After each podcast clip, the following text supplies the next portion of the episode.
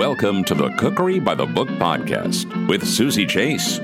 She's just a home cook in New York City, sitting at her dining room table, talking to cookbook authors. Hi, Susie, and your listeners. Um, I'm Kate McDermott, and I'm um, here at Pie Cottage today in Port Angeles, Washington, on the beautiful peninsula. And I'm here to talk about my new book, Home Cooking with Kate McDermott, that just came out. The very first line in the cookbook is, You can do this. I love it. What compelled you to make that the very first line of this cookbook? I have taught so many people in um, uh, pie making um, in my uh, my pie camp classes, my art of the pie pie camp classes, and people come in feeling uh, nervous that they can't make a pie, and I learned, uh, you know, the first thing you let them know is this is really easy. There's nothing to it, and by the time they leave the uh, the workshops, they're feeling like, well, what was the big what was the big fear about this? It's so easy. So I felt that it's the same thing when you go into a my kitchen, at least when I'm cooking. This stuff is easy and delicious. I feel, at least people tell me that it is, and that anybody can make these dishes. There's nothing hard about it. There's no exotic ingredients. It requires no special equipment. And anybody can, pretty much anybody can make them. Speaking of pies, talk a little bit about what is enough, how pie recipes are being tweaked to fill larger pans these days. I had a very interesting conversation um, a few years back with a um, editor for one of the larger um, food magazines, and she mentioned to me something that corroborated my experience over the years when I have been uh, making recipes, older recipes from the 40s, 50s, sometimes even the 60s and early 70s, uh, in cookbooks of pie recipes. And the ingredients following the recipes never filled the pie pan correctly. There was not enough dough, there was not enough filling. And so, you know, my solution to that, of course, was just to size the recipes up to fit um, the pie pans.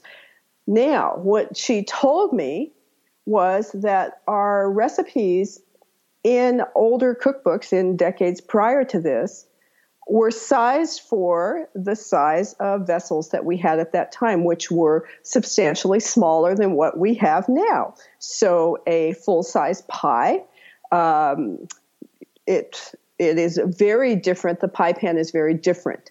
Um, a the size of a piece of pie that is cut uh, now is probably one and a half to two times the size. Oh my gosh! Of a piece of pie that we ate in, you know, say 1950. And I think this is also true with uh, many of our many of the dishes that we make now, um, the serving sizes. It is not necessarily that uh, we should be cleaning our plate as our mothers told us to do. Um, when our plate is so overfilled that really I look sometimes at, at plates that um, uh, plates of food that come to me at a table in the restaurant, and I think uh, this could feed four people. Well, come to New York City because it's the exact opposite. It's like okay. a tiny. it's like a tiny nugget. well, there's probably a balance there yes. somewhere. More than a tiny nugget, but more than um, more than the whole casserole on your plate. You know, less than the whole casserole on your plate. Sorry. it's so hard to get your mom out of your head, though, saying "clean your plate." Oh yeah, yeah, and I think um, I know for me there were things that she really worked hard to get me to eat. I was not fond of vegetables when I was young, and um, so I spent many an hour at the table um, I couldn't leave the table until my plate was clean. And I know she was just trying to get me to eat my vegetables. For you, every morning is a different painting. Tell me about Duncan and his breakfast hash. well, my son Duncan has been in the kitchen with me since um, uh, always. You know, he he loves to be in the kitchen. Uh, he does many other things also, but he's really competent over these years of being in there with me. Of now um, taking on uh, kitchen responsibilities in his own house, and when he comes over here, he loves to cook for lots of people. So I remember one of his um, at the home of one of his girlfriends one time. Uh, her dad says, "Oh, we love it when Duncan comes over because he immediately goes in the kitchen and starts cooking." Um, and many times, what he's making is his breakfast hash, which started by just going in and chopping up uh, pretty much whatever was in the, the, the fridge or you know in the larder. Uh, always with potatoes. He loves bacon. Who doesn't love bacon? Uh, and um, he would, and he likes to season things uh, highly, actually. And so he would just chop and chop and cook and cook, and started making this hash. Usually when um, when people would get up in the morning, if I had a house full of people, the house was already smelling like breakfast, and Duncan was in the kitchen cooking. And uh, it's when you when you get up and you smell something great like my son's cooking, or you know, if I may be so bold, some of my cooking. Um, it's it's just a wonderful way to start the day. One photo in the book that I love is on page 28. It's a few of your cookbooks. You read cookbooks like novels. What was your first cookbook and what's your favorite cookbook? Okay, well, my first cookbook, as it is shown there, is the Betty Crocker's Cookbook for Boys and Girls. I still do have my original copy, and that is the copy that you see. All those all those cookbooks that are on page twenty eight, those are my cookbooks, and um, so that was my first one, and I loved, um, you know, looking through the pages and picking out what I was going to make, and I think that's uh, that's translated now into continuing to read cookbooks as if they were novels and um, you know picturing me in the kitchen, my hands uh, chopping the vegetables, my hands um, uh, making whatever it is, and you know you kind of can read the recipe and kind of imagine the smells and the textures. So um, my favorite cookbook, oh my goodness, um, I probably would say, um, well, I love Marion Cunningham's um, The Fannie Farmer Cookbook. It's just it's just like a good old friend to me. Uh, but also one of my favorites is um, the Tassajara Bread Book. Uh, not so much that I cook out of it any or that I bake out of it anymore, but just because it's like a talisman to me. It's how many of us in the generation that grew up in the 60s and the 70s, it's how we learned to make bread. What year was that cookbook put out? That cookbook was put out, I believe, in 1970 mm, something. Um, uh, prob- it was at least out by the mid 70s, okay. I believe. Speaking of old friends, you also have various storytime sections, and one was when you met Marion Cunningham, mm-hmm. the woman who revised the Fannie Farmer cookbook. Mm-hmm. Reading that piece made me feel like you hit it off immediately. Describe that. We did. I was on uh, the farm in California at uh, Frog Hollow, great uh, stone fruit orchard, uh, wonderful fruit there, and I was there for a a wonderful uh, celebration of Alice's Alice Waters edible food uh, yard, the her project, and it felt like everybody in the world was there, including Marion. And of course, I was just like agog, like, oh my God, here's this person, and here's that person, and there was Marion. It was a very, very hot summer day, and um, there was going to be a tour of the orchard and it was too hot for Marion to go out into this. Um, and I absolutely said, you know, well, I'll stay behind because being now a um, a Northwesterner, although I was transplanted from, I, I was originally from Santa Barbara, um, as a Northwesterner now, anything above 60 degrees is hot to me. And I was delighted to stay behind and uh, we went up to the farm office, which was um, air conditioned, and sat uh, together and had a wonderful one hour conversation, one on one, about uh, things that we both felt were important uh, family, family at the table, the table, uh, putting meals on the table, you know, gathering friends and family. Uh, it was it was absolutely one of the most amazing experiences of my life. I, you know, truly feel I got to hear uh, very interesting things about her that uh, too. That really what she had wanted to do in life was to have a um, a garage and be a mechanic. Oh wow! Really? Yeah, absolutely. Um, anyway, after uh, everybody came back, then we went out into the orchard where the big table was set in between the rows of peach trees, and um, she just motioned and said, "You know, you, sit right over there." And it was it was just such a, a magical evening. Uh, I saw her after that when she came up to Washington to speak, and I felt, uh, you know, it just she greeted me like I was her her long lost best friend. It was it was so amazing. Oh wow! And you'll always remember that. Oh, totally. And I have a picture of that day when uh, when I saw. Uh, actually, I have a picture of myself at the farm on that day. But the one that I love the most is when she was in Washington, and I have a picture of her signing my very dog-eared copy of her cookbook, Fannie Farmer cookbook, and she looked at it and said, "I think this would take the prize for the most used cookbook." what an honor! Oh yeah. How old was she when you met her? Oh, she was, um, I believe, in her 80s at this point. In the high noon section of home cooking, you have the good old butter sandwich, but your spin on it is that you have reimagined it in 10 different ways. Describe the one with peppers and arugula.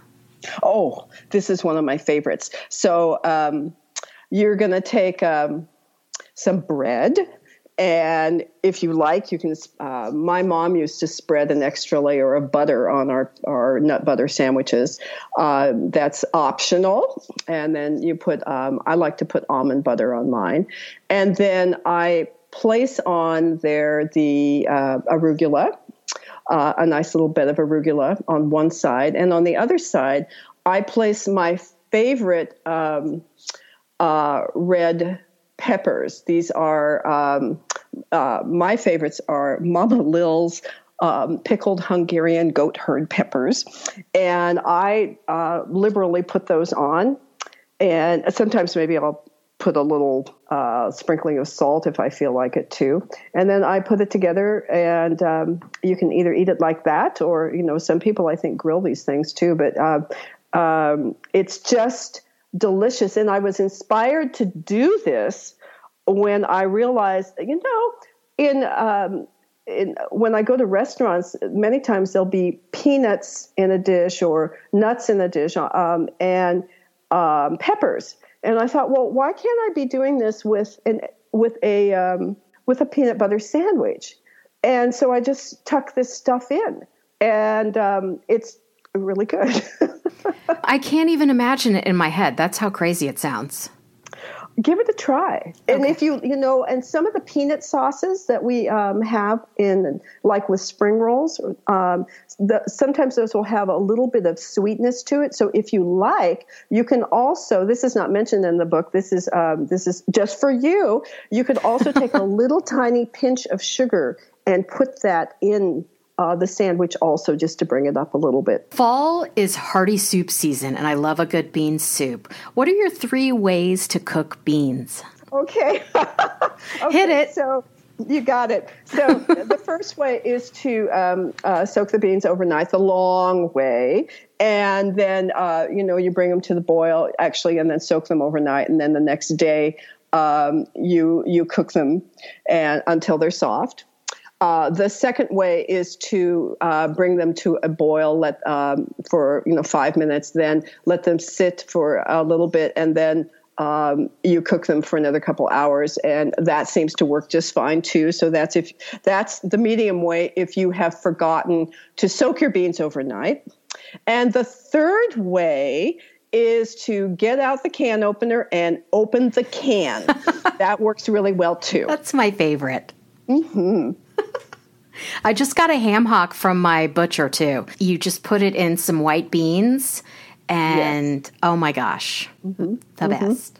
I was just visiting some friends, and um, we had a lovely uh, meal of um, black eyed peas, which they did in the same way of soaking the beans and then using um, you can they either did a ham they did a ham hock, but you could certainly um, you know do even if you didn't have that, I think you could probably um, well pork belly's always good. Oh yeah, totally. So I'm not sure why, but one thing I hate to make is salad. You have the perfect answer to my disdain for salad making the make ahead layered salad. Describe yeah. that. Well, that salad um, is a very, a, a very retro salad and uh, from the 50s and 60s and you really just chop and shred. You shred lettuce. You chop, um, you know, pretty much whatever vegetables you want, um, and make sure that you have different textures in there so that there's some crunch um, as well. And then you um, you kind of seal it all in with a, a mayonnaise topping and let it sit in the fridge uh, overnight or for some hours, and it's ready to go. And you, when you you just sort of toss it all together if you like, and uh, that's it. It's it's made its own dressing pretty much, and it has. Um, it's got it's like salad ready to go. What do you put in the mayonnaise part of it? So the dressing for the make ahead layered salad is super easy. Um, you take some mayonnaise, a couple cups of mayonnaise, um, which sounds like a lot, but remember that this is a big salad and it's going to um, be spread out quite liberally. Um, you put in some uh, some sugar for uh, sweetening it up a little bit, uh, some salt, some seasoning salt. One of my favorites is um, Spike and some garlic powder. You mix all that. You can either mix it together or you can spread the mayonnaise completely over the top and then sprinkle all of that, those dry ingredients over the top of the mayonnaise. It'll kind of like seep in there and flavor it. And then also you put some Parma, uh, Reggiano Parmesan on top of that. And it's quite good. Now, right before you serve it, then um, sprinkle it with some crumbled hard boiled eggs and bacon it's always better with bacon, right? I'm going to make that for Thanksgiving. I think you'll like it. I can do that the night before. Yes, you can. Well, there you go. On page 204, you write about how to roast a chicken. I made that chicken the other night, and I always forget how easy it is to roast a chicken. That is so true. When I was a young cook, I was petrified of roasting a chicken for some reason. And when I finally just took the took the bird by the legs and um, decided to do it, I found that it, it's very very simple. And uh, the recipe that I have in uh, home cooking uh, really requires nothing more than a vessel to put the chicken in uh, just salt and pepper it both on the inside and the outside. If you want to stuff it with whatever fresh herbs you have, it could be rosemary, oregano, sage, you know, whatever you have. Um, and if you want to put some garlic on the inside, you can do that. If you don't have anything other than salt and pepper, that's fine too. And you toss the bird into an, an oven that is at 350 and 90 minutes later, it comes out and it's done. It doesn't even, you can baste it if you want. You don't have to baste it. It comes out every time. I made little slits and I stuck roasted garlic into the slits. That's a classic. That is it so was yummy. So good. And then the next day I made ramen for my little boy. So So you great. had the chicken to be able to put in it. Yeah. Mm-hmm. So good. For my segment called My Last Meal, what would you choose for your last supper? A simple piece of bread, hot out of the oven, slathered with butter, would be right up there.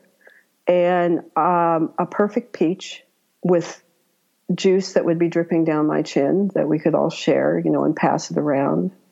uh, and you know maybe some home pressed cider. I would want to be sharing this with uh, lifelong friends, and of course my my my son and whomever. Um, you know, hopefully, I would have some grandchildren at that time. Hint, hint, Duncan, if you're listening. uh, no I pressure. Think, no pressure at all. I, th- I think that last meal is more who you're sharing it with and the memories. I hope, and quite frankly, I hope I go out laughing. Where can we find you on the web and social media? You can find me at artofthepie.com. I am on Instagram at Kate McDermott, and I am on Twitter at, at Kate McDermott. Um, and I think, uh, let's see, on Facebook, you can either find me at uh, Art of the Pie and then my personal page is Kate McDermott. You and Marion Cunningham agreed that the kitchen table is one of the most central places in the home. That is so homey and comforting, just like the recipes in this cookbook. Thanks so much for coming on Cookery by the Book podcast. Thank you so much, Susie, and to your listeners. Just cook. It's easy.